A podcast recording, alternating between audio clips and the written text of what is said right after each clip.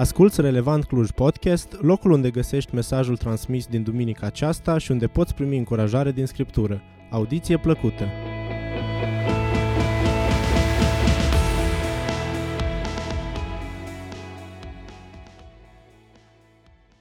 Tot vorbim despre vacanță și e fain că oamenii vin și în vacanță la biserică, nu-i așa?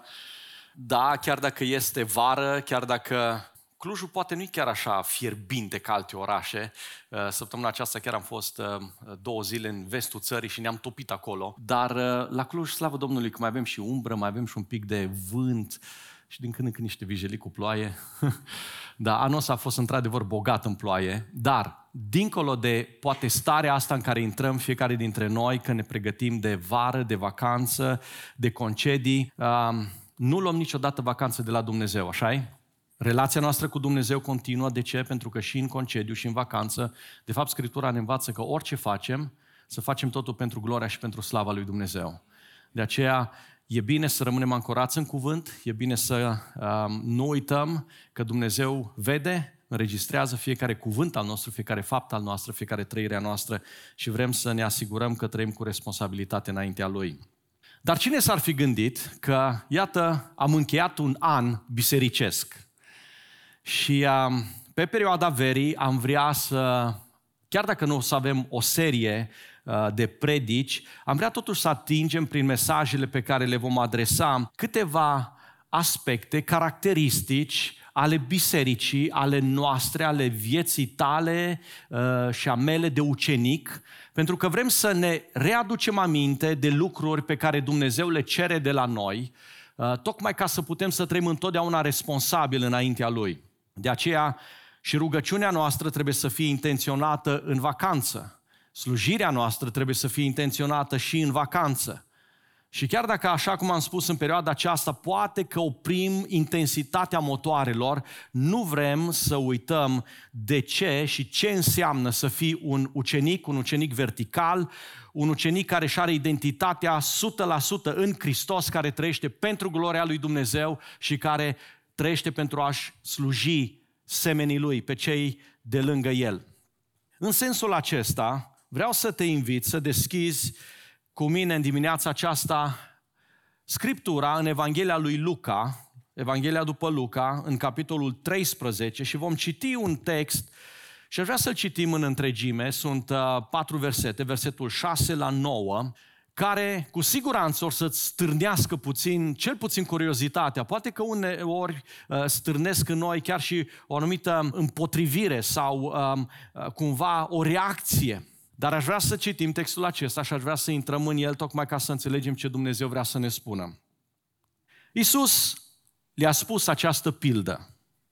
Un om avea un smochin plantat în via sa.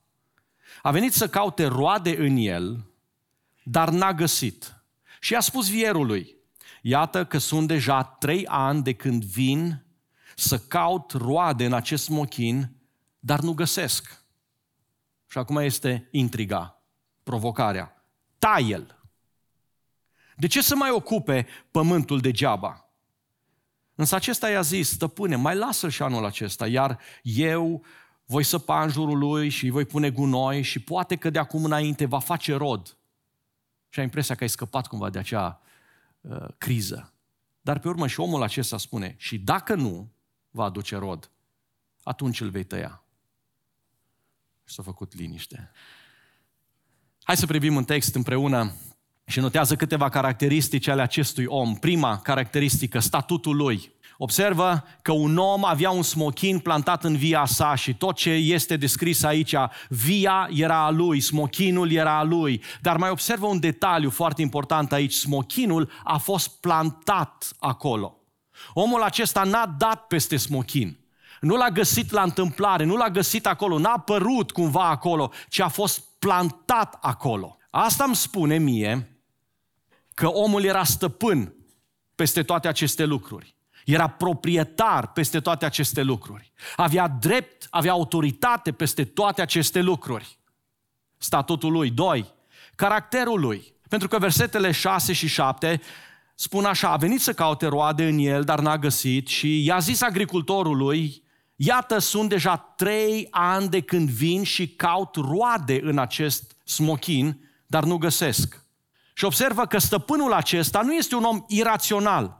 Nu este un om care cere ceea ce e imposibil să găsească, ci este un om care dă dovadă de răbdare. Trei ani de zile am venit să caut roade în el. De ce? Deja am investit în el trei ani de zile. El înțelege că există un proces al maturității pe care smochinul acesta trebuie să-l parcurgă, să-l atingă și procesul acesta n-ai cum să-l ignori, n-ai cum să-l sari și de multe ori nici chiar cum să-l grăbești. Asta îmi spune că omul acesta este corect, este rezonabil. El nu cere ceva ce este imposibil, ceva ce nu se poate, sub nicio formă. Nu există să cauți roade în el. Stăpâne, de ce ai venit să cauți? Că știi că n-are cum să facă roadă. Este încă în perioada lui de imaturitate. Nu. Am căutat roade în el trei ani de zile. Mai mult, omul acesta investește în smochinul acesta. Îi creează condițiile și cadrul optim de creștere. În așa fel încât, versetul 8, agricultorul îi spune, stăpâne, mai lasă-l și anul acesta. Nu e așa că tu ai cerut prea mult. E adevărat că ai așteptat, e adevărat că ai investit în el, e adevărat că m-am ocupat de el, dar mai lasă-l și anul acesta. Iar eu voi săpa în jurul lui și voi pune gunoi și sperăm că în final va face rod. Nu e un om care să caute îmbogățire rapidă, așa cum se întâmplă foarte des în societatea noastră, în jurul nostru. De aceea îl vedem că așteaptă cu răbdare trei ani după ce smochinul acesta ar fi trebuit să aducă rod. Și asta mă duce la următoarea caracteristică acestui om, a treia, simțul lui practic. Versetul 6, a doua parte, spune că a venit să caute rod în el. Omul acesta a înțeles un lucru, ceea ce fiecare dintre noi ar trebui să înțelegem. Nu există viață fără rodire. Nu există viață fără rodire. Este normal, este logic, este corect, este de bun simț ca să rodești. Și de aceea omul acesta avea niște așteptări concrete, dar și corecte. Mă duc să caut rod în el. Am un teren pe care l-am cumpărat, pe care l-am săpat, l-am pregătit, pe care l-am îngrădit, tocmai ca să ofer cadrul și contextul potrivit, protecție pentru tot ce se va întâmpla acolo. I-am scos pietrele din el, i-am dat nutrienți, l-am săpat, l-am udat, l-am îngrijit și am săpat, am plantat acolo, printre altele și smochinul acesta. Deci, era normal, era logic ca smochinul acesta să aducă roade. Mirarea mare în textul acesta nu este că omul a așteptat ca smochinul să rodească, ci faptul că după toată munca și truda și investiția aceasta, smochinul nu a făcut roade. nu e așa? Și mai notează aici o ultimă caracteristică a omului. Scopul lui sau ținta lui. Pentru că dincolo de simțul practic și logic, omul avea o țintă, omul avea un plan – Munca și investiția lui sunt ceva intenționat. Am plantat un smochin acolo pentru că vreau să am profit, vreau să am roade de la el. De unde înțeleg asta? Privește la versetul 7. I-a zis agricultorului, iată că sunt deja trei ani de când vin și caut roade în acest smochin, dar nu găsesc. Și cuvântul dur, taie-l. De ce? Păi nu l-am plantat pentru frumusețe. Nu l-am plantat pentru umbra lui, nu l-am plantat pentru frunzele lui, nu l-am plantat pentru design, l-am plantat să facă rod. Da el, de ce să mai secătuiască pământul degeaba?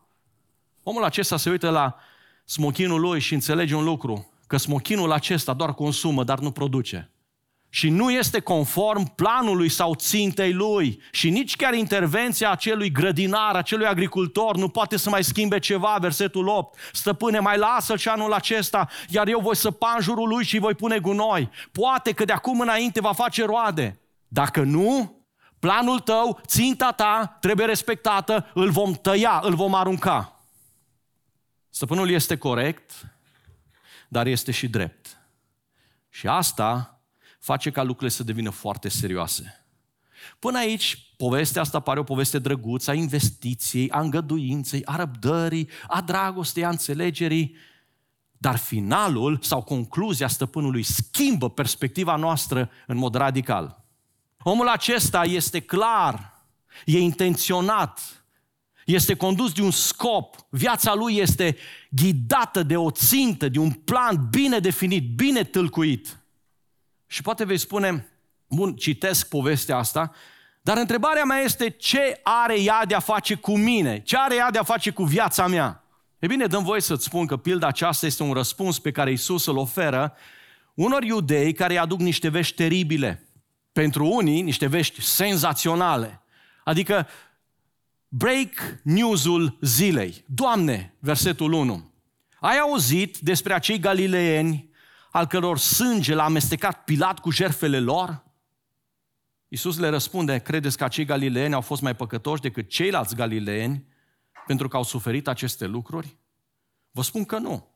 Dar dacă nu vă pocăiți, toți veți pieri în același fel sau într-un fel asemănător.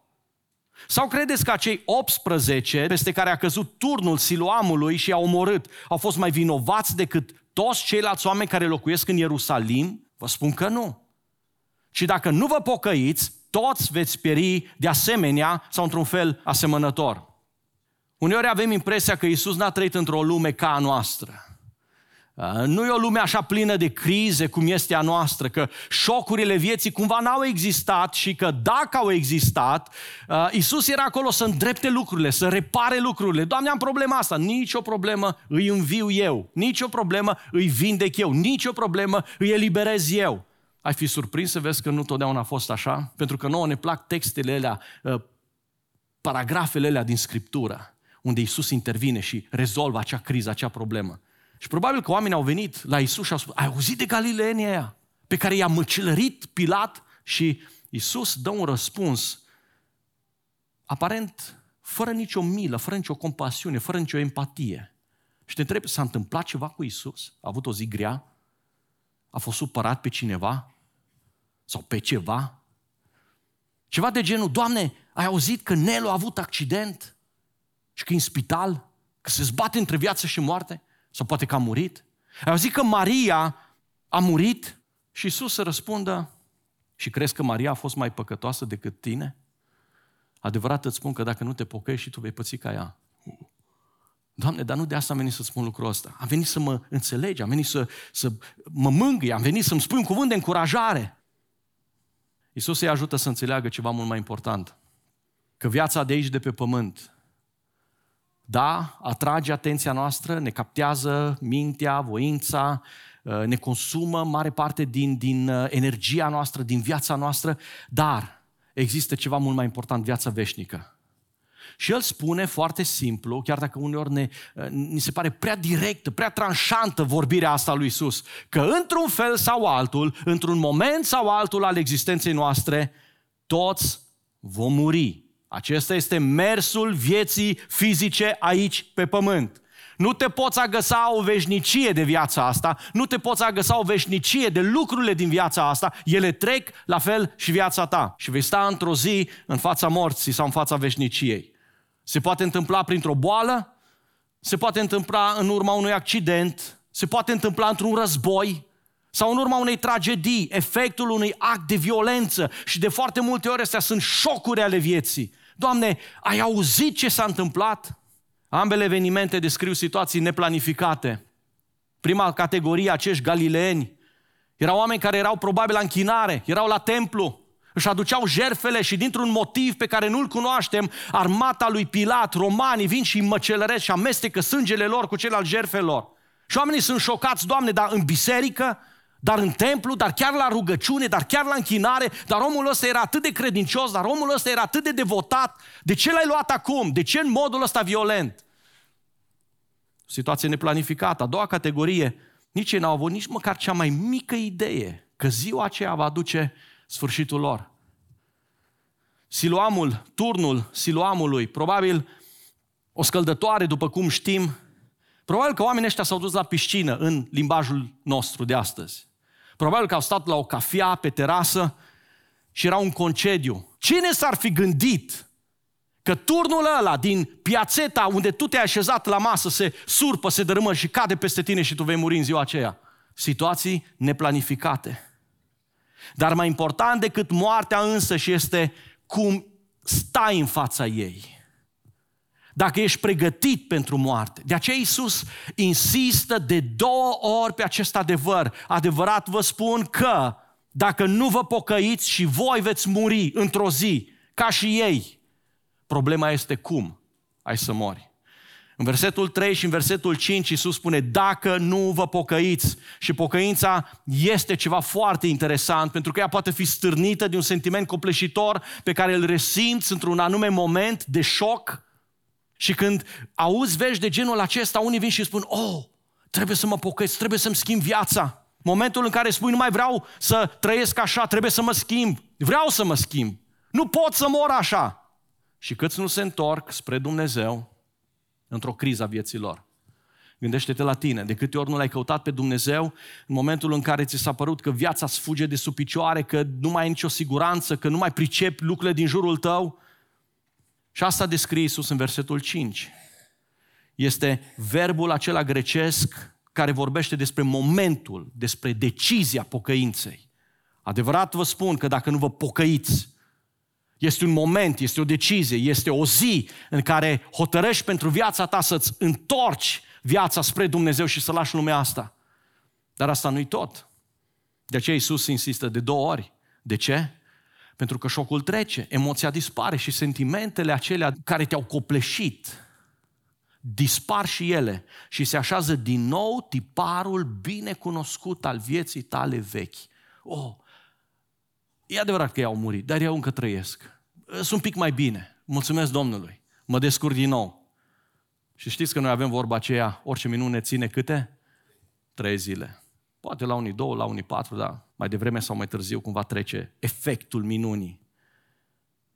Și vezi cum omul care da, s-a pocăit, tinde să se întoarcă din nou la vechile lui tipare de viață, să îmbrace aceeași formă de viață păcătoasă. De aceea Iisus repetă și în versetul 3 el spune, dacă nu vă pocăiți, dar verbul de data aceasta este folosit la timpul continuu, indicând faptul că pocăința este o acțiune pe care o faci în fiecare zi, din nou și din nou și din nou și din nou, intenționat. Și pocăința devine un stil de viață. De ce face Iisus asta? De ce spune Isus pe urmă pilda smochinului neroditor, de la care aștepta roade, dar care n-au venit? Ei bine, Isus face lucrul ăsta ca să înțelegi câteva adevăruri universale și pe care le știi prea bine. Și dăm voi doar să ți le amintesc pe scurt. Primul, Dumnezeu este suveran peste lumea întreagă și peste viața ta. Doi, dacă astăzi ești în viață, se datorează exclusiv dragostei și îndurării și milei lui Dumnezeu. Și trei, viața fără Isus nu are sens. Smochinul acesta a fost plantat. El n-a apărut din neant. El a fost gândit, planificat, născut de cineva acolo. Și te întreb, ai contribuit tu cu ceva la crearea lumii din jurul tău? Sau ai contribuit tu cu ceva la nașterea ta? Ai decis tu ziua în care te-ai născut pe pământ, familia în care să te naști, țara în care să te naști, contextul în care să te naști, eu știu, calitățile, trăsăturile, personalitatea ta, absolut nimic din toate lucrurile acestea, niciunul dintre noi nu le-a hotărât în dreptul lui. Te întreb, de unde ai înțelepciune? De unde ai capacitatea aia, perspicacitatea aceea să pricepi, să te prinzi de ceva repede? Pentru că vezi, sunt oameni în lumea noastră care le spui ceva și imediat pricep lucrurile, alții au nevoie de mai mult timp. Cine ți-a dat înțelepciunea aceea? Cine ți-a dat capacitatea să iei decizii uneori foarte spontane, foarte rapide și culmea să mai fie și bune? De la cine ai sănătate? Auzi în jurul tău oameni care suferă, care se luptă cu boala. Ne rugăm de așa multe ori pentru oameni care vin aici în față, pentru starea lor, pentru frământarea lor lăuntrică sau fizică. Dar hai să te mai întreb ceva. Cum ai ajuns în biserică? Ce aici mă refer la mântuire.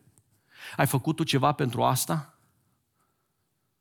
Vezi, n-ai cum să nu recunoști că în imaginea acelui smochin care a fost luat și plantat în via acestui om, ești tu și sunt eu. Că Dumnezeu te-a creat, că de la El ai viață, că Dumnezeu a avut un plan, a făcut un plan pentru viața ta și că Dumnezeu are un scop cu viața ta. N-ai cum să nu-L vezi pe Dumnezeu în spatele tuturor acestor lucruri. Dumnezeu este suveran peste întreaga lume. Nimic nu există fără El. Tot ce a fost creat a fost creat prin El și pentru El și pentru gloria Lui, inclusiv viața ta. Când Dumnezeu privește cu bunătate la lume, lumea se bucură, trăiește și pur și simplu se înviorează. Când Dumnezeu își ascunde fața, până și fiarele câmpului tremură înaintea Lui. Dar dacă azi ești în viață, se datorează exclusiv dragostei și îndurării lui Dumnezeu, pentru că unii au impresia că, oh, stai puțin, uite-te la ce am realizat eu, uite-te la ce am făcut eu, uite-te la cariera mea, uite-te la cutare și cutare lucru. Te întreb, care dintre aceste lucruri se datorează ție cu adevărat?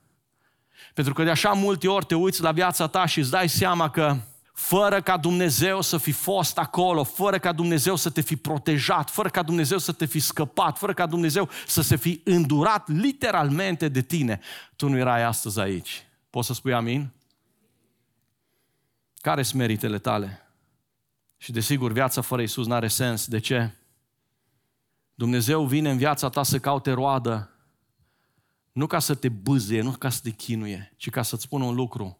Dacă tu nu rodești înseamnă că în tine nu s-a produs schimbare și transformare. Și dacă nu s-a produs lucrul acesta, dragul meu, tu nu ești născut din Dumnezeu. Povestea asta nu e despre un smochin, e despre tine, despre mine. Și vreau să venim acum în ograda noastră. Pentru că a mai trecut un an. M-ați suportat un an aici la predică. Și tocmai am încheiat anul bisericesc și ne bucurăm de timpul care ne stă înainte. Dar vreau să te întreb, tu ai crescut spiritual în anul ăsta? Ai rodit în anul ăsta? Vreau să te provoc să-ți pui viața ta sub lupa evaluării lui Dumnezeu. Și să lași pe Dumnezeu să se uite în tine, pentru că Dumnezeu vrei tu sau nu vrei tu, accepti sau nu accepti, îți convine sau nu-ți convine, îl inviți sau nu. El e stăpânul. El intră în via lui și se uită la tine pe care te-a plantat acolo și spune vreau să caut rod. Aștept să găsesc rod. Pentru că l-am mudat, pentru că l-am protejat, pentru că l-am așezat aici, l-am înconjurat de o grămadă de oameni care să-l slujească, să-l ajute, să-l încurajeze. Și caut rod, e dreptul meu, pentru că e pomul meu, e omul meu, e copilul meu, e răscumpăratul meu. Și vreau să te ajut să-ți evaluezi viața sau să-ți testezi viața în trei direcții. Pentru că anul care a trecut să nu fie un an fără folos în viața ta. Și dacă a fost cumva, anul care urmează, sub nicio formă, să nu fie încă un an irosit. Și prima direcție, testează-ți nașterea din nou. Cu alte cuvinte, vezi dacă ești în Hristos. Aduți aminte, smochinul acesta a fost plantat, la fel cum nici tu n-ai apărut la întâmplare pe pământ, dar la fel nici măcar în biserică. Tu nu ești aici pentru că te-a târât cineva aici. Tu ești aici dintr-un motiv dacă te-aș întreba de ce ești aici, ce ai răspunde? Uită-l pe cel de lângă tine, uită pe mama, pe tata, pe soțul, soția, copiii, părinții, uită pe prietenul, prietena care te-a invitat la biserică. Dacă Isus Hristos te-ar întreba pe tine în dimineața aceasta, de ce ești în biserica mea? Ce ai răspunde? Cum ai ajuns aici? Păi unii vor spune prin botez. M-am botezat și am devenit membru bisericii relevant sau membru bisericii XYZ, nu contează. Alții vor spune, oh, m-am născut într-o familie de credincioși și oarecum era normal, era logic să urmez pasul acesta și sunt și eu acolo unde sunt tot, toți prietenii mei, toți cunoscuții mei, în multe cazuri familia mea, chiar familia mea lărgită. Alții vor spune, Oh, sunt aici pentru că am găsit o comunitate frumoasă. Așa de mult îmi place, mă liniștesc când vin aici. Sunt oameni faini care se comportă atât de frumos cu mine, nu vorbesc urât, nu uh, au uh, tot felul de vicii, mă tratează frumos, mă fac să mă simt bine, sunt liniștit, sunt în siguranță aici. Sau, poate că alții spun, am ajuns în biserică în urma unei crize, a unui faliment. Pentru că mulți îl caută pe Dumnezeu în falimentele lor. Doamne, vreau să-mi vindeci trupul. Și dacă tu îmi vindești trupul, eu vin la tine. Dar tu știi că tu mai ești un suflet, nu numai un trup? Doamne, schimbăm soțul sau soția. Doamne, salvează-mi căsnicia. Doamne, salvează-mi familia. Ești singurul care mai poate să facă lucrul acesta. Sunt atât de apăsat de viciul ăsta, sunt atât de legat, sunt atât de înrobit de patima asta, că nu pot să scap și am încercat, crede-mă, Doamne, că am încercat tot ce mi-a stat în putință, dar n-am reușit, de aceea vin la tine și de aia sunt în biserică. Dar ascultă-mă, nașterea din nou nu schimbă doar un tipar comportamental în viața ta, ci este o transformare de profunzime, de rădăcină. Pentru că nașterea din nou înseamnă transformarea naturii tale. Și întrebarea este dacă ai ajuns în biserică datorită unui faliment al tău sau datorită zdrobirii tale. E mare diferență. Știi de ce? Pentru că Matei, capitolul 5, versetul 3, spune ferice de cei săraci în duh, că cea lor este împărăția lui Dumnezeu. Oamenii care recunosc, Doamne, n-am nimic, n-am nicio putere, dacă Tu nu intervii în viața mea, eu sunt o victimă sigură pentru acum și pentru veșnicie. De aceea, Doamne, las totul și vin. Și de aia e greu pentru cei care vin și au impresia că încă mai stăpânesc, mai controlează ceva în viața lor pentru cei care se consideră buni, morali, că, care uh, pot să dovedească ceva fapte bune, moralitate sau tradiție creștină, e foarte greu să priceapă că la Hristos, la nașterea din nou, nu poți să ajungi decât în momentul în care lași totul, ești zdrobit. Când David, marele David despre care am auzit și am cântat și ne-am delectat cu psalmii lui, om după inima lui Dumnezeu, om care l-a cunoscut pe Dumnezeu, om care l-a cântat pe Dumnezeu, om care a trăit într-o relație intimă cu Dumnezeu și Dumnezeu spune, m-am descoperit lui David, i-am dat putere, i-am dat călăuzire. Când marele David păcătuiește, el spune foarte clar ce face păcatul în viața lui. El nu vine și spune, Doamne, dar știi că eu eram împăratul lui Israel, Doamne, dar știi că Tu îmi vorbeai gură către gură, Doamne, dar știi că Tu mi te revelai, Doamne, dar știi că Tu mi-ai dat atât psalmi. David vine și spune, când păcatul a intrat în viața mea, mi-am dat seama că sunt un gunoi, că nu mai am nimic. Bucuria mântuirii a dispărut, siguranța mântuirii a dispărut. Doamne, mergeam în casa ta și încercam să cânt. Nu mai aveam inspirație de ceva nou, dar reluam cântările vechi, reluam salmii vechi. Dar știi care era diferența, Doamne? Nu te mai simțeam. Pentru că asta se întâmplă atunci când lași păcatul în viața ta. Și David exact lucrul acesta îl descrie. Doamne, sunt zdrobit de aceea câtă vreme am tăcut, mi se uscau oasele în mine cum se usucă pământul de seceta verii. Până când mi-am deschis gura și am venit înaintea ta și am mărturisit păcatul meu, pentru că atunci când scoți păcatul, atunci se întâmplă înnoirea. Dumnezeu coboară în viața ta. Ești un născut din nou? Ai înțeles că ești păcătos? Că problema fundamentală a vieții tale nu sunt minciunile și nu sunt adicțiile, indiferent de ce natură putem să vorbim aici, că nu sunt acele episoade și momente de scăpare, de neveghere, ci că îi păcatul care are o lege, o putere cu care acționează în viața ta și te ține rob, și că până nu renunți la păcat, până nu scoți păcatul din viața ta, nu contează câte lucruri bune, faine, plăcute, morale faci, pentru că păcatul este cel care pervertește până și atitudinea, până și, și imaginea cu care tu te prezinți sau faci un lucru. Ai înțeles că doar prin pocăință poți să primești iertarea pentru păcatele tale? Ai înțeles că nu stă în baza a ceea ce faci tu mai întâi, ci a ceea ce crezi tu că a făcut Hristos în locul tău, asta înseamnă pocăința, asta înseamnă nașterea din nou și acolo pot să mă testez, Doamne, eu de ce am venit în biserică? Pentru că îmi place în biserică, e fain în biserică, sau am venit în biserică pentru că aici am simțit că Tu ai ridicat păcatul de peste viața mea. Vezi? Lipsa nașterii din nou te face să mai crezi minciuni de genul, așa sunt eu, mai răbufnesc din când în când, mai mint din când în când, mai apelez din când în când la chestiile alea care știu că nu sunt ok, dar știi, până la urmă, asta sunt eu. Nu, firea ta păcătoasă și neschimbată este așa. Minciuni de genul, oh, important e să vrei, important e să încerci, important e să-ți dai silința. Niciunde în Biblie nu scrie lucrul acesta. Nașterea din nou nu înseamnă ce vrei tu sau ce poți tu, ci ce a făcut Hristos și poate să facă în viața ta, pentru că Dumnezeu nu încearcă să te schimbe, El te transformă. Și ăsta e un adevăr pe care nu avem cum să-l ocolim sau să-l uităm, să-l ignorăm. Minciuni de genul, oricum nu putem deveni desăvârșiți aici jos pe pământ, așa că, știi, fiecare dintre noi avem și trebuie să ne acceptăm scăpările acelea. Gândul acesta este unul dintre cei mai mari dușmani ai procesului de sfințire pe care Dumnezeu l-a început în viața ta. Pavel spune în Filipeni, sunt bine încredințat că Iisus Hristos, Dumnezeu, va desăvârși în voi acea lucrare bună pe care a început-o înainte să vină ziua în care vă va lua din lumea asta. Și atunci cum poți să spui că, știi, oricum, n-are rost să te mai chinui, să te mai străduiești, că nu, tu ești într-un proces de sfințire, de transformare pentru gloria lui Dumnezeu.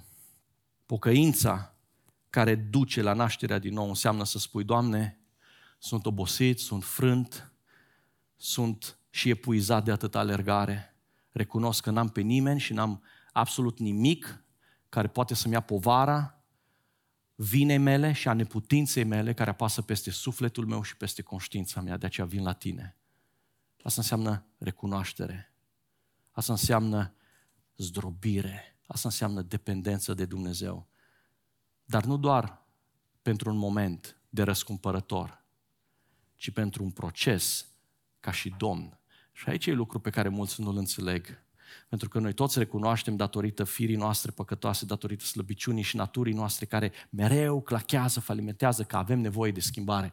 Și ne place când Hristos vine și este răscumpărătorul care te ia și te eliberează, care te ia și te răscumpără, care te ia și te... Dar El este și Domn și Stăpân. Și asta înseamnă că El conduce viața ta, gândirea ta, vorbirea ta, voința ta, inima ta. Dacă vrei să nu fi trăit anul ăsta degeaba, dacă ai fost aici la biserică cu noi și la sfârșitul lui vrei să te uiți înapoi și să nu-ți fi irosit cumva timpul degeaba, testează-ți nașterea din nou. Spune, Doamne, vreau să fiu sigur că anul acesta m-a ajutat să înțeleg că sunt copilul Tău, nu proiectul meu, nu proiectul bisericii, nu proiectul părinților mei, nu proiectul soției mele, nu proiectul soțului meu. Sunt copilul Tău răscumpărat, născut din nou, transformat pentru gloria ta. Doi, analizează răspunsul tău la investiția lui Dumnezeu în tine. Pare că e nevoie de aproximativ trei ani de zile de la plantare până la momentul în care poți să aștepți rod de la un smochin. Asta înseamnă cel puțin trei ani de investiție în care Dumnezeu vine și spune exact ce spune agricultorul acesta aici, l-am săpat, i-am pus gunoi, l-am protejat, l-am curățat, l-am udat, am făcut tot ce trebuia să fac pentru ca la un moment dat, tu, stăpânul, să vii și să culegi rod din el. Numai că în cazul acesta, timpul se înmulțește. Pentru că nu doar acei trei ani, ci sunt trei ani de când smochinul acesta trebuia să facă rod și n-a făcut. Și vreau să te întreb foarte direct, tu de când ești în biserică? Cum privești tu, altfel spus, cum ai privit tu ultimul an la biserica relevant? Ai privit ca la familia ta spirituală? Mă duc acasă. Acolo e tatăl meu, mama mea, frații mei spirituali cu care mă pot bucura, cu care mă pot ruga, care mă pot încuraja, care mă ajută, mă îndeamnă, mă, mă, mă duc pe un drum bun. Cum ai privit la harul și la privilegiul de a avea un loc fizic în care să poți veni în libertate? Pentru noi noțiunea de libertate e atât de diluată, pentru că habar nu mai avem ce înseamnă să trăiești cu restricții. Avem restricții, le spargem, că avem toate drepturile din lume să ne afirmăm cele mai stupide drepturi pe care ne le putem imagina. Cum ai privit la harul și privilegiul să poți veni într-un loc să te închini cu frații tăi și te întrebi înainte să zici, oh, ce fain să avem un loc. De câte ori ai venit luni la rugăciune? De câte ori ai venit duminica? De câte ori n-ai venit duminica și te-ai dus în altă parte? O, vă urmăresc live. Hai să fim serioși, lasă. O, dar am ascultat predica de 3-4 ori. Ascultă o dată și bine. Da, să mă conectez și să spun, Doamne, îți mulțumesc că Tu ești Cel care schimbi viața mea, că Tu investești în mine și iau foarte în serios. Mie nu trebuie să-mi vorbești de cinci ori, că pricep de la prima dată când îmi vorbești. De câte ori te-ai lăsat distras de alte lucruri? O familie e mai importantă. Copiii mei, o trebuie să stau acasă cu ei. Oboseală, știi? Sau alte evenimente, alte proiecte, trebuie să facem și aia, trebuie să facem și cealaltă. Și n-ai ajuns la biserică anul acesta. Dar nu uita că nu e vorba despre relevant despre mine și despre alții care conducem biserica asta. E vorba despre Dumnezeu care în timpul ăsta vrea să investească în viața ta de ucenic, de copil al lui. Cum ai tratat grupul mic anul acesta? De câte ori nu te-ai dus la grupul mic, de câte ori ai absentat când puteai să te duci, de câte ori ți-a fost prea comod să zici, mă, plouă, durdui afară, îi gheață, îi, nu știu, frig, um, mă simt un pic înfundat la nas, hai să nu le dau și celorlalți. De câte ori nu ți-ai găsit orice scuză ca să spui, știi, grupul mic e un pic prea solicitant pentru mine săptămâna asta și din săptămâna aia s-au făcut două și trei și patru săptămâni. De câte ori te-ai dus pregătit la grupul mic? Ca să nu spun de câte ori nu te-ai dus pregătit la grupul mic. De câte ori ți-a vorbit Domnul prin ceilalți din grup? Oh, și asta ne place, să ne vorbească Domnul prin ceilalți. Dar de câte ori ai lăsat pe Dumnezeu să vorbească celorlalți prin tine? Pentru că tu nu vorbești la întâmplare, tu vorbești din ceea ce ai pus în lăuntrul tău, în mintea ta și în inima ta. Toate imaginile alea murdare pe care le-ai băgat acolo, nu poți să dea naștere la o imagine curată despre Hristos. N-au cum. Toate vorbele, tot, tot zgomotul lumii pe care îl ascult și uh, îl, îl lași să pătrundă pe canalele astea, pe ochi, pe urechi, în gură, în, în, în inima ta, n-au cum să genereze viață din Dumnezeu. De aceea când spun de câte ori l-ai lăsat pe Dumnezeu să le vorbească celorlalți prin tine, nu mă refer la cât de multe sfaturi știi să dai, că toți știm. Mă refer la câtă calitatea vieții ai putut să transmiți. Pentru că dacă tu nu ai, nu poți să transmiți. Cum ai privit la predicile din anul ăsta? nu e vorba despre cei care au fost aici. E vorba despre tine și mine care le-am ascultat. Le-ai considerat o hrană spirituală? Te-ai considerat un har că Dumnezeu încă îți vorbește? Ai lăsat urechile să fie deschise, atente, să preia sunetul ăsta? Și ai lăsat pe urmă inima, ți-ai setat mintea ca să-l duci sunetul cuvintelor în inima ta și să spui, Doamne, vreau să ascult mai mult, vreau să împlinesc cuvântul Tău, că despre asta este vorba. Vezi, Dumnezeu a investit în tine și anul acesta și întrebarea este cât de mult contează pentru tine lucrul acesta? Pentru că unii răspundem cu așa multă lejeritate și spunem, oh, Doamne, îți mulțumesc pentru foarte multele binecuvântări pe care mi le-ai dat. Îți mulțumesc pentru biserică, bă, și îți mulțumesc pentru predicatorii noștri și îți mulțumesc pentru frații mei. Bun, da. Tu cât de mult ai dovedit că ești chiar mulțumitor pentru toate aceste lucruri. Și trei, ultimul Evaluează mentalitatea ta legat de rodire. Și de ce spun asta? Pentru că sunt unii care vin și spun, atâta pot, atâta știu, um, eu n-am calitățile, eu nu am darurile, eu nu am nu știu ce lucruri. Trei ani au trecut și smochinul ăsta n-a adus niciun rod. Așa ne spune textul. Trei ani a consumat resurse fără să ofere ceva în schimb. Trei ani a profitat uh, în mod egoist de felul în care alții au investit în el și nici că i-a păsat. Și aduți aminte că nu vorbim despre un pom, vorbim despre tine și despre mine. Notează ce indică lipsa rodirii în viața ta. Primul, o viață sterilă. Adică o viață lipsită de conținut. N-ai nimic de oferit. O, viața ta poate să fie foarte ușor și frumos împodobită pe din afară. Ești plin de nuanțe, plin de culori, ca un păun. Ai vorbele potrivite mereu la tine, ai mereu răspunsul corect pe buze, ai aparența aceea pioasă, atitudinea foarte religioasă și spirituală, dar în lăuntrul tău e gol. Apocalipsa 3, 17 și 18, tu zici, sunt bogat, m-am îmbogățit și n-am nevoie de nimic, dar nu-ți dai seama că ești nenorocit, demn de milă, sărac, orb și gol. Spune Dumnezeu unei biserici din Apocalipsa, de aceea te sfătuiesc să cumperi de la mine aur curățat prin foc ca să fii bogat, haine albe ca să te îmbraci și să nu ți se vadă rușinea goliciunii tale și alifie pentru ochi ca să-ți ungi ochii și să poți vedea. Pe câți nu a mustrat Isus pentru că viața lor era una de formă, de exterior. Farisei care se dădeau sfinți pe din afară, dar pe dinăuntru erau plini de mândrie, de invidie, de egoism, de ură. Iudei care se arătau foarte religioși și interesați de Dumnezeu pe din afară, cu toate formele religioase pe care le căutau și le împlineau, dar pe interior erau superficiali, îl lăudau pe Dumnezeu doar de pe buze. Și nu ne uităm la un popor, nu ne uităm la o, o, o categorie de oameni, ci ne uităm la fiecare dintre noi care știm prea bine lucrurile astea de câte ori nu le-am practicat și noi. O viață sterilă, frumoasă pe din afară, goală pe dinăuntru. Doi, confuzie și înșelăciune. Pentru că, evident, în momentul în care te împănezi așa și arăți așa frumos, oamenii se uită la tine și spun, wow, ăsta e pocăit, ăsta e creștin, ăsta e din biserică, ăsta e mântuit. Dar pe urmă se apropie de tine și își dau seama că sunt confuzi, nu mai înțeleg nimic. Omul ăsta m-a chemat la biserică, omul ăsta mi-a spus că se roagă pentru mine, omul ăsta mi-a spus că Dumnezeu mă poate schimba, că l-a schimbat și pe el și acum mă uit la viața lui și văd că atât de rău o dă în bar, atât de urât vorbește, atât de mânios este, atât de răutăcios, atât de invidios și mă întreb, sunt confuz, asta face Dumnezeu, asta înseamnă schimbare?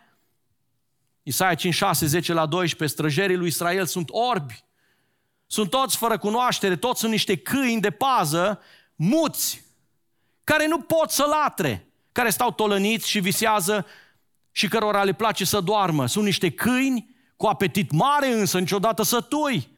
Adică mai și hrănești după ce nu-și fac slujba. Sunt niște păstori fără pricepere, fiecare urmându-și propria cale, fiecare fără excepție umblând după câștigul său nedrept. Și asta produce confuzie, înșelăciune, pentru că vii și chem oameni, vino la Hristos, Hristos te mântuiește și tu ești gol. Ce poate fi mai dezamăgitor decât să te să înșeli și pe alții, dar și pe tine, prin aparențe. Trei, egoism și egocentrism. Să te apropii de un om care ți-l predică pe Hristos, care îți spune că te iubește, că se roagă pentru tine, că îi pasă de tine și pe urmă să vezi că este egoist și că totul se învârte în jurul lui. Oare nu e asta o mare dezamăgire să vezi că a trecut un an de hrană spirituală, de provocare din partea lui Dumnezeu și pe urmă să mă uit în viața mea și să-mi dau seama că am rămas același om egoist și egocentrist, că e vorba doar despre mine, eu slujesc când îmi convine, eu slujesc când îmi place, eu slujesc unde vreau, eu slujesc cât vreau, nu mă deranja pe mine cu chestii de genul ăsta dacă vreți să mai stau în biserică. Păi nu e biserica ta. Și nu e biserica mea, e biserica lui Hristos. Și El vine și caută rod. Nu lăsa să caute printre frunze prea mult, că s-ar putea să spună taie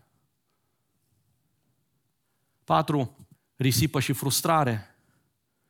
Pentru că în momentul în care te uiți la un om care e în biserică, în care investești și de la care aștepți, după ce ai investit un an și doi și trei, îți dai seama că am risipit resursele, mi-am risipit timpul, mi-am risipit energia, mi-am risipit emoțiile, pentru că m-am dus și am stat acolo și m-am rugat și vă spun că de multe ori în consiliere stai cu oameni pe care îi compătimești pentru că dorești mai mult schimbarea lor decât o doresc ei înșiși. Și te întreb de ce îi așa, pentru că nu e normal. Omul ăla trebuie să-și dorească schimbare și transformare, pentru că el este cu piciorul, cu amândouă în groapă. Risipă și frustrare și ești frustrat și spui, Doamne, pentru ce mă investesc acolo? Oare vrei să lași pe Dumnezeu să se uite așa la tine și să spună am risipit atâtea ocazii pe tine? 5. Piedică în calea altora. Era inevitabil să nu o vezi pe asta. De ce? Pentru că oamenii se uită la tine, oamenii te citesc, te citesc copiii în casă, îi citești tu pe ei, te citește soțul și soția, ne citim unii între alții, te citesc colegii de la muncă, te citesc prietenii pe care ai și când una spui și alta faci, apare un conflict și mai devreme sau mai târziu tu devii o piedică în calea altora. Devii un obstacol, o pricină de potignire pentru ei, pentru că, din păcate, auzi oameni în jurul nostru care vin și spun decât pocăit că ăla mai bine nepocăit ca mine. Și te doare inima. De ce? Pentru că nu-i normal să se întâmple așa ceva. Un om care vine și spune sunt copilul lui Dumnezeu, sunt ucenicul lui Hristos, n-are voie să dea acea, acel semnal greșit, n-are voie să dea acea direcție greșită, n-are voie să fie o pricină de potignire pentru ceilalți. Și vă aduceți aminte ce spunea Domnul Isus la un moment dat. Prilejurile de păcăturie, da, vin. Toți avem ispite. De undeva ele se nasc, de undeva ne atacă, de undeva din uh, necunoscut, dintr-o dată te trezești cu ele în fața ta. Dar ai mare grijă să nu fii tu unul dintre ele. Pentru că Dumnezeu va nimici pe cei care sunt o piatră de potignire pentru copiii lui. Și în fine, șase, când tu nu rodești, tu jefuiești trupul lui Hristos. Știi ce spune Apostolul Pavel? Că noi suntem mădulare în trupul lui Hristos? Dacă ar fi astăzi să-ți cer să renunți, așa, instant, pe moment, acum, la un mădular din trupul tău la care ai renunța. Dar repede să spui. Așa e că e greu. Dar și viceversa este la fel de adevărat. Că în momentul în care eu mă consider un mădular în trupul lui Hristos și nu mi îndeplinesc rolul și scopul, fie că sunt degetul ăsta mic, fie că sunt o geană și o sprânceană, dacă vrei, în trupul lui Hristos. Aparent așa neobservat, Uh, trecut cu vederea, neimportant.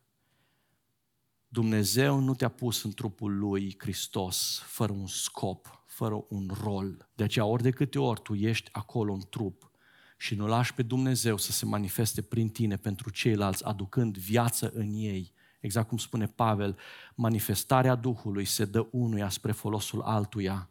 Când tu blochezi la tine binecuvântările, când tu blochezi la tine lucrarea lui Dumnezeu, când tu ești acolo doar unul care consumă și nu contribuie, tu jefuiești trupul lui Hristos. Și asta este provocarea evaluării pentru fiecare dintre noi. Probabil că în urma acestui mesaj, unii care ați avut timp să completați evaluările, spuneți, cred că a fost despre mine. Da, despre tine a fost. Pentru că arăți că nu-ți pasă de lucrarea bisericii arăți că nu-ți pasă de lucrarea lui Hristos. Și știu că e dur. Numai la fel de dur e și cuvântul taiel. Și noi de aia suntem aici, ca să ne uităm unii la alții și să spunem, Doamne, noi nu vrem să fim tăiați. Noi vrem să fim ucenici care aducem rod pentru gloria Ta. Nu de constrângere, nu de frica iadului, nu de frica morții, nu de frica pieirii, ci din dragoste pentru tine, pentru că noi care n-am fost cineva care a fost nimeni în viața asta, tu ne-ai luat și ne-ai plantat în grădina ta, în via ta. Dacă ești copilul lui Hristos, copilul lui Dumnezeu, dragul meu, tu nu ești prin puterile tale și n-ai devenit prin puterile tale, ci doar prin mila, prin harul, prin bunătatea, prin lucrarea lui Hristos. De aceea, când ești în acea poziție sau această poziție privilegiată de har, spune lui Dumnezeu, Doamne, mai copleșit cu bunătatea ta și eu vreau să trăiesc pentru tine. De aceea, orice ocazie, orice resursă, orice oportunitate, Doamne, o caut ca să-ți aduc ție glorie. Ai timp, o vară, probabil, cu voia lui Dumnezeu, dacă El ne mai dă un an bisericesc. Dar ai timp, chiar aici, acum, să iei o decizie pentru viața ta și să spui, eu nu mai vreau să trăiesc așa, eu vreau să fiu un om înnoit. Pentru că vreau să știu că Dumnezeu este onorat, este glorificat prin trăirea mea. Și vreau să vă invit să ne ridicăm și să încheiem dimineața aceasta cu această cercetare și dacă ești pregătit și Duhul lui Dumnezeu a lucrat în tine să fie și o declarație pe care să o faci înaintea lui Dumnezeu. Doamne, stau în prezența Ta și îmi dau seama că Tu mi-ai dat har după har. Sunt de 30 de ani în biserică, sunt de 15 ani în biserică. Doamne, m-am botezat anul trecut, m-am botezat la ultimul botez. Dar vreau să-ți spun un lucru, că astăzi fac înaintea ta această declarație și iau această decizie și hotărâre. Eu vreau să-ți aduc în fiecare zi glorie ție. și vreau să te slujesc și dacă m-ai pus în trupul acesta, dacă m-ai așezat în biserica relevant, Doamne, vreau să slujesc la întărirea bisericii tale relevant. Doamne, vreau să fiu la locul în care Tu m-ai așezat. Vreau să fiu la timp și ne la timp. Vreau să fiu acolo la îndemâna Ta, la dispoziția Ta, ca un instrument pe care Tu să-l iei în mână și să lucrezi, să intervii acolo unde trebuie în trup ca să-ți faci lucrarea desăvârșită și să o faci pentru gloria Ta. Și, Doamne, lucrează în viața mea pentru că știi că sunt obosit de multe ori, știi că sunt falimentar de multe ori, știi că sunt ispitit de multe ori, dar, Doamne, recunosc în această zi că nu în puterea mea și nu în baza cunoștinței mele, ci prin puterea Ta și prin harul Tău lucrez. De aceea mă dau ție ca Tu să mă folosești ori de câte ori Tu găsești de cuvință. Și, Doamne, vreau să fac lucrul ăsta cu pasiune, cu dedicare, cu excelență.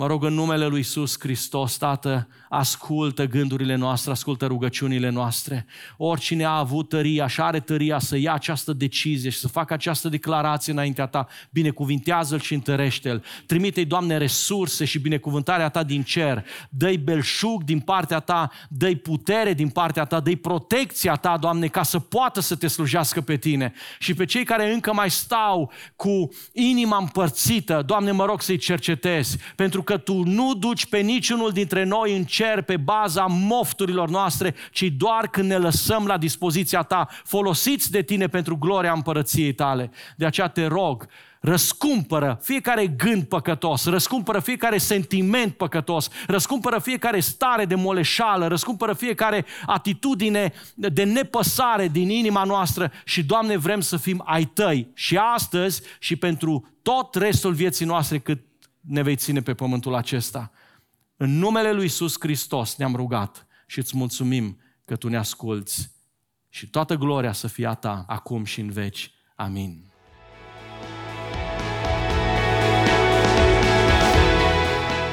Mulțumim că ai ascultat acest mesaj. Nu uita să ne urmărești și pe platformele noastre de Facebook și Instagram.